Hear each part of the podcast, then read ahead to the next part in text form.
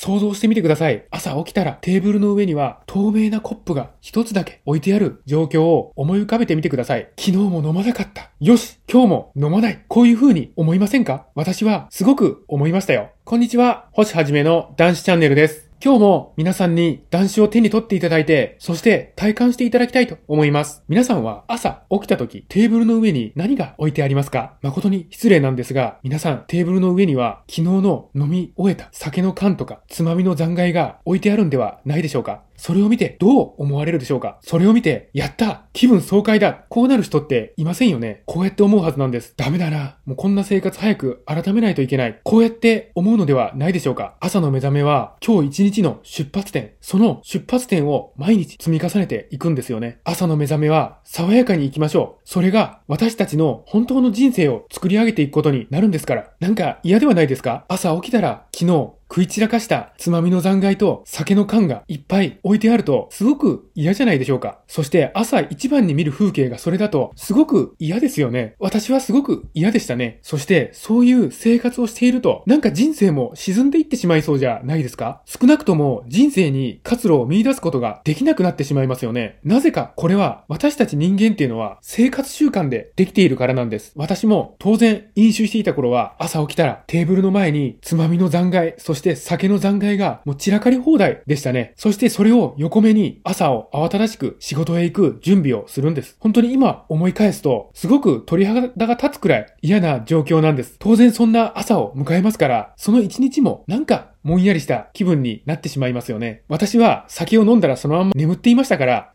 片付けるといったことはなかったんです。ですが、中には飲んだとしても片付けてから眠るという方もいらっしゃるでしょう。そして朝起きたテーブルが綺麗だという方もいらっしゃいますよね。ですが、酒を飲んでいる状況を考えてみてください。テーブルは綺麗でも体、心はどうでしょうか？体の不調はありませんか？心の不調はありませんか？綺麗に保つには生活習慣が肝心要なんです。テーブルが綺麗でも私たちの体の中が綺麗でなければ意味がないんです。今の私は朝の風景がもう一変していますよ。私の朝の景色をお伝えしましょう。カーテンから漏れる爽やかな朝日に照らされたコップがテーブルの上にコツンと置いてあるだけなんです。それは私が昨日寝る前に飲んだ水なんです。そしてそこから私の一日が始まっていくんです。そして私はその透明なコップから私の未来を見据えているんです。皆さんもぜひ断酒をして未来を変えている実感を毎朝感じていってください。皆さんが昨日の夜寝る前に飲んだその一杯の水、そのコップの先にまだ見ぬ風景が広がっているんです。断酒応援しています。このチャンネルでは断酒の手がかり発信しております。毎日の飲酒習慣をやめたい、酒とは決別したい、こういった方に向けて発信しております。さあ皆さん、酒なし生活の扉は